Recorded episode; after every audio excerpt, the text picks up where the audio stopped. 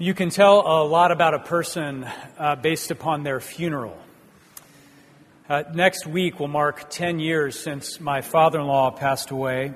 And as I was thinking about him this week, I was thinking about uh, the funeral, or actually funerals, that we had for him the week after he died.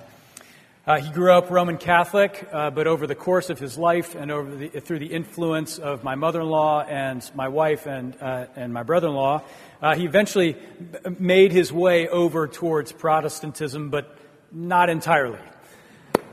And so at the end of his life, uh, it, was, it seemed fitting that, uh, that we would do two services. one Protestant service that I led, and then one the very next day that was uh, uh, Roman Catholic service. And while it was somewhat strange in some ways, it was fitting because it told the story about who he was, what he valued, and what was important to him. And if you've ever been to, if you've been to a funeral recently, you know that through eulogies and speeches and the hymns that are chosen and the scriptures that are chosen, it communicates loudly about per, the person that uh, the funeral is commemorating. But funerals are also very difficult. They're difficult because they provide a sense of finality to the life of the, of the person.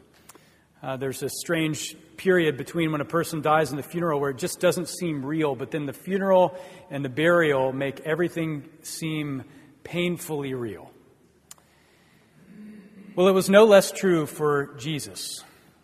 We who know the end of the story read this account of his burial and think, well, I know, but I know what's going to happen in three days. But everybody else who was there didn't.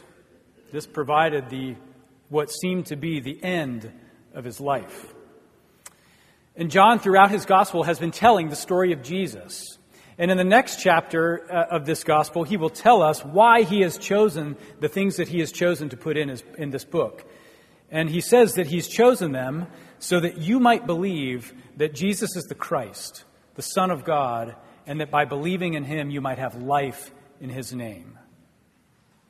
And if that's your goal, if that's John's goal as he's writing, if there's any part of his life that you might want to omit, it would be his burial.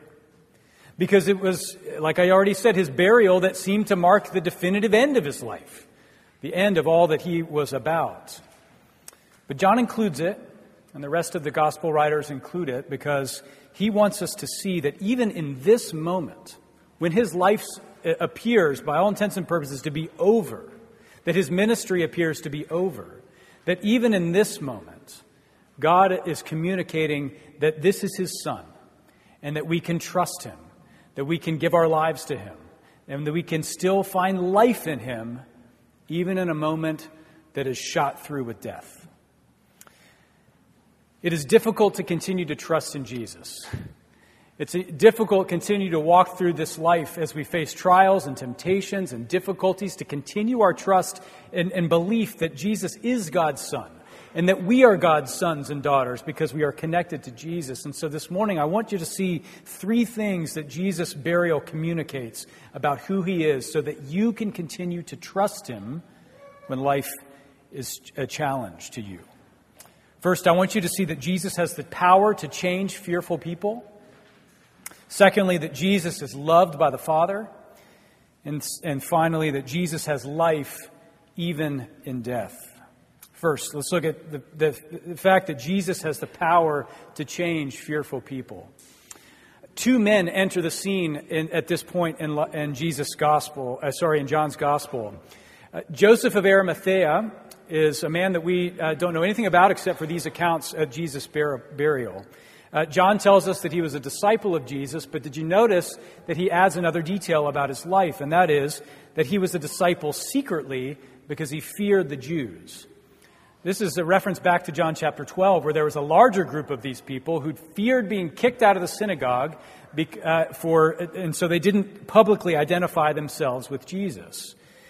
We know that Joseph was a religious leader. He was part of the Sanhedrin, part of the council, and he had lots to lose. He was wealthy, he had status, he had power, and if he identified himself with Jesus, he, put, he risked putting all of that at risk and losing all of it.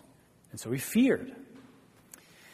And the other man that comes on the scene is Nicodemus. We've met Nicodemus before back in John chapter 3, and another part in his gospel he reappears. And you remember that, uh, that uh, Nicodemus, John reminds us, came to Jesus by night. And that was significant because he also, like Joseph, was afraid of what people would think if he was identified with Jesus. And so, as John describes these two men, he points out and makes sure that we recognize that these are two fearful people, fearful men. But something happened to them after the death of Jesus. Something changed, a, a switch flipped in their hearts, and they became courageous. Joseph risks his reputation and he asks Pilate for permission to take down the body of Jesus. That was not something that Joseph could have done in secret. He himself would have had to go to Pilate because he was the only one with the access and who Pilate would listen to. And so this was something he had to do very publicly, risking his reputation. Uh, Nicodemus, we're told, brings 75 pounds of spices. That's not something he had in the fridge at home. He would have had to go out to the market, send his servants and his, uh, his household staff to go buy this and, and transport it out to Golgotha, out in full view of the city. And so picture not just Joseph and Nicodemus by themselves going out to take the body of Jesus down and to bury him, but, but really a whole team of people, two, uh, two staffs going out to take Jesus down and to prepare for his burial. This was public and in the view of everybody. They put it all at risk for the sake of Jesus. And so we see that even as Jesus is dead, even though his disciples had run away from him, he is now still at work drawing his people and his disciples back to him. Sometimes for us, it's hard to believe that people can actually change like these two men changed. We see our lives as static and stuck and frozen and fixed. We see ourselves as this is just the way that I am, that our spouses, that's the way they are, and our, perhaps our kids the same way. And we can grow cynical and just become busy with life and just numb ourselves with activity, thinking, well, this is just the way it is. I'll ride it out until the Lord takes me home. But we need to remember that Jesus has the power to change even the deepest uh, fearful people. Men like this who had a lot to lose and had a lot to fear, but who nevertheless Jesus changed into courageous men who could publicly identify themselves with him, putting it all at risk. And so, are there people in your life whom you desire to see change? A family member who does not believe in Jesus, who you want to believe desperately. A child you want to see mature.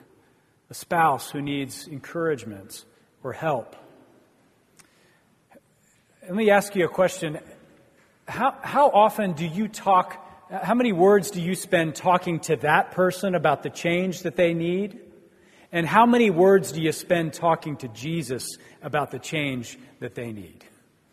Oftentimes, we spend more time talking and convincing and persuading uh, uh, people and talk more, more time talking to them than actually talking to the person who has the power to get inside their hearts and change them. And so this ought to be an encouragement to us to, yes, talk to people. Of course, God uses us in the lives of other people, but we need to talk to the one who has the power to change their hearts, to go before Him and pray and ask God to change the, to, to, to change the hearts of the people we love in a real and lasting way. But it's not only about the people out in your life that need to change. Where do you need to change? Where are the fears in your life that God needs to come into your heart and turn around and make you a courageous person? Are you, do you, do you uh, identify with these guys who find uh, it easier to follow Jesus from a distance? Careful not to get too close, afraid of what you might lose if you give up too much control to Jesus. Ask Jesus to change you. Ask Him to help you to overcome your fears by faith in Him. Because Jesus has the power to change fearful people. But how can we gain confidence to ask God so boldly for Him to change us or to change the world or to change the people around us?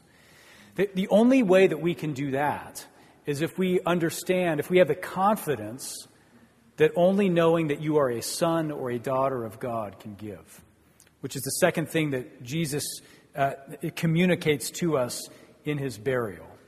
That Jesus is loved by his Father. Jesus is loved by his Father. As we uh, read the account of the crucifixion, it would be easy to think, where was the Father through all of that? Where was the Father through all of that? Is, is he really the Son of God? We just read how Satan tempted Jesus again and again. If you're really the Son of God, then you would do this. And we might read that in the crucifixion. If you were really the Son of God, then you would stop all of that. But the Father was not absent.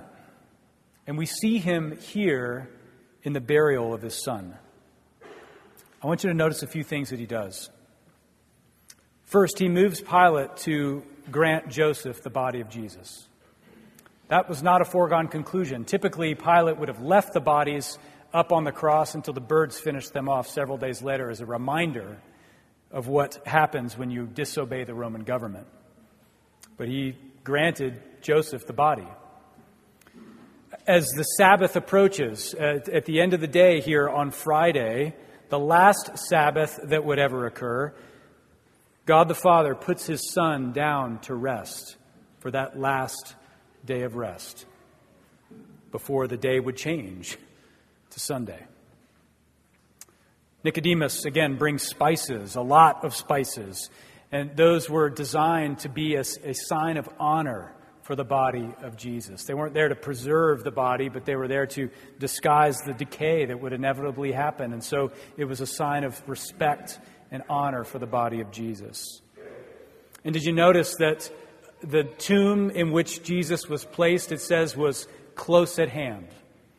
Right down the hill from Golgotha, on, underneath the city wall, they've uncovered a number of tombs that were, that were right there, dug into a quarry. And so it just so happens that the guy that goes to take Jesus down off the cross is the guy that owns the tomb right there by the, uh, by the cross that he can take and re- put Jesus then down for rest there. The Father cares for his Son, even in his burial. As I thought about that this week, I was reminded of uh, when, when our kids were really young and we had to put them down every night. And every young parent know, every parent of young kid knows that, that that's a precious time, that that's a time when you have to make sure that all the details are right. Uh, you got to make sure the lights are right. You got to make the, get the music right. My job was to swaddle the kids, and so I'd crank that thing really tight and make sure those arms were not going to come out. I want to say that was out of love for my kids, but it was probably somewhat self, uh, selfish and making sure that they didn't wake up during the middle of the night. But parents know that. They take care of the details because they know that their children need to rest. And the father does that for his son.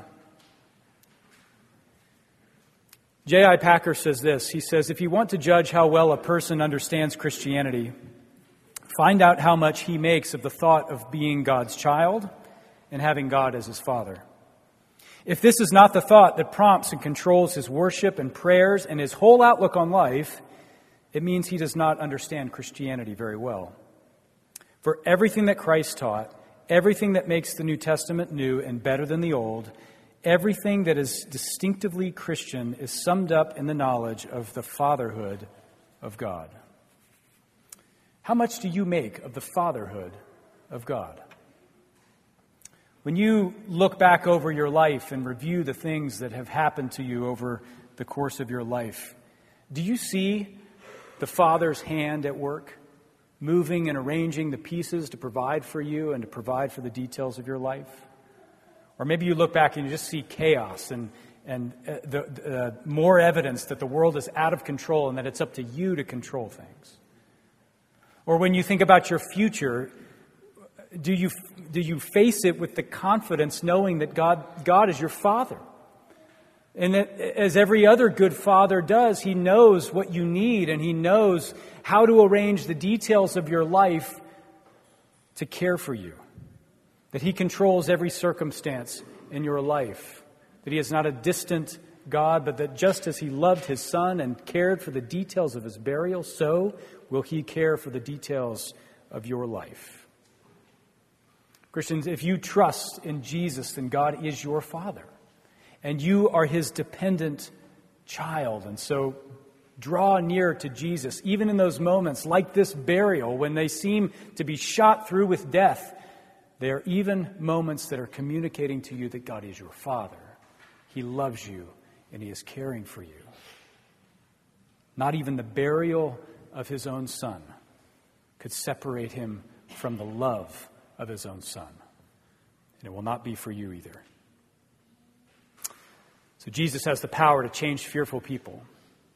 We have the confidence to approach God to ask Him those things because we are His children. We are beloved by God, just as God loved His only begotten Son. But there's one more thing that Jesus communicates through this last moment of His earthly life, and that is that even in His death, even in the what seems to be the punctuation mark at the end of His life, He is still communicating and teeming with life that is to come at the resurrection. I want you to notice Jesus' tomb. We're told by other gospel writers that Joseph of Arimathea was a wealthy man. And we know that uh, in part because his tomb was the tomb of a wealthy man. Uh, tombs uh, of that day, typically, the doors of the tombs had a, a door, the, a big stone that stuck in the door like a cork, so it was the same size as the door. Uh, but that was difficult to move. You had to kind of drag it out and, and flop it to the side. And so, if you had means, you uh, made an, a, a, circular door, a round door that you could roll back and forth with greater ease over the door because these were tombs that you would go in and out of. And so, this is a tomb with the highest trim package that, uh, that you can get on a tomb. He's a wealthy man, and it's brand new. It's the, it's the, it, no one has been laid in it before.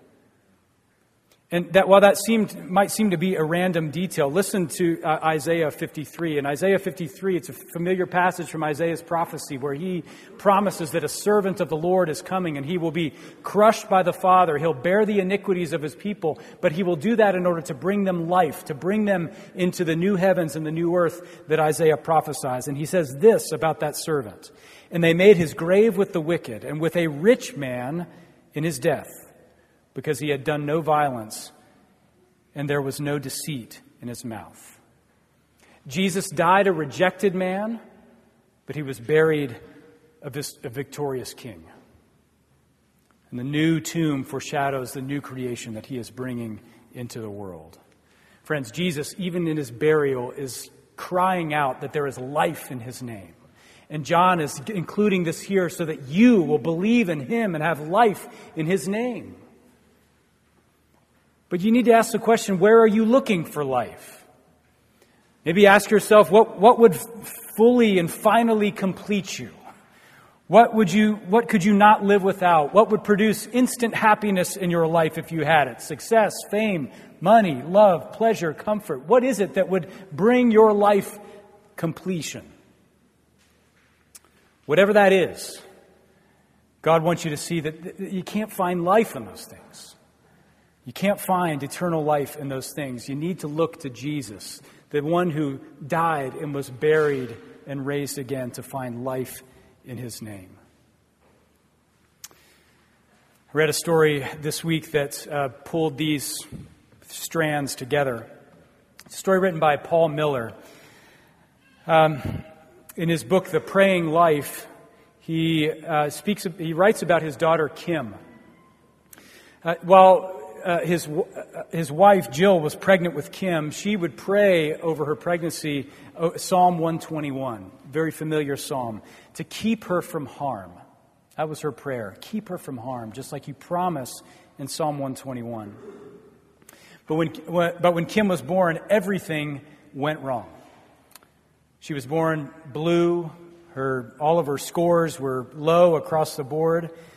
As a young child, there was clearly something wrong. She uh, had no diagnosis, but she, she uh, could not focus her eyes. Her muscle development was not right. She had pneumonia. She had trouble breathing, and it took them 20 years to figure out exactly what was going on with her.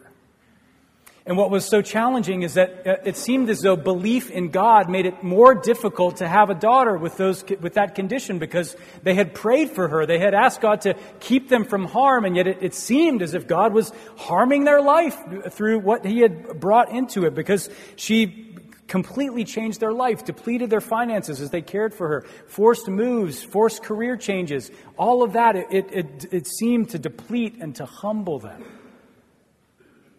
20 years later, he was writing a Bible study on Psalm 121, and he remembered his wife's prayer. He said this He said, Jill, God did it. He kept us from harm. He did Psalm 121. We had thought the harm was a daughter with disabilities. But this was nothing compared to the danger of two proud and willful parents. Because Kim was mute, Jill and I learned to listen. Her helplessness taught us to become helpless too. He thought he was praying against the harm of a daughter with disabilities, but God, his father, knew better. He knew how to change a fearful man, a fearful woman into courageous people. He knew that because he loved the son and because he loved him in his son, that he could turn them into helpless children who would depend upon him for everything that they needed.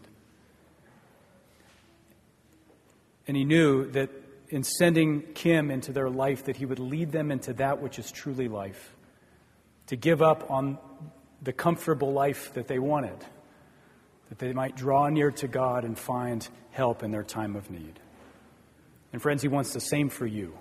He wants to effect that change in your life. He wants to remind you through this burial that He loves you. And He wants you to have life in His name. So draw near to Jesus. Find your life in Jesus. And come and trust Him. Let's pray. Father, we thank you for the fact that even in dark moments, dark moments like this, the burial of, your, of the body of your own son, that you communicate the blessings of the gospel. You communicate your love for sinners. You communicate the heart of a father who loves and cares for his children and who, who will provide the details of our life and everything that we need. You communicate to us your desire for us to have genuine life. And so we pray that as that you would forgive us for the ways that we have sought life and everything else, and that you would draw our hearts to Jesus, and that we would find our life in him. And we ask all this in his name. Amen.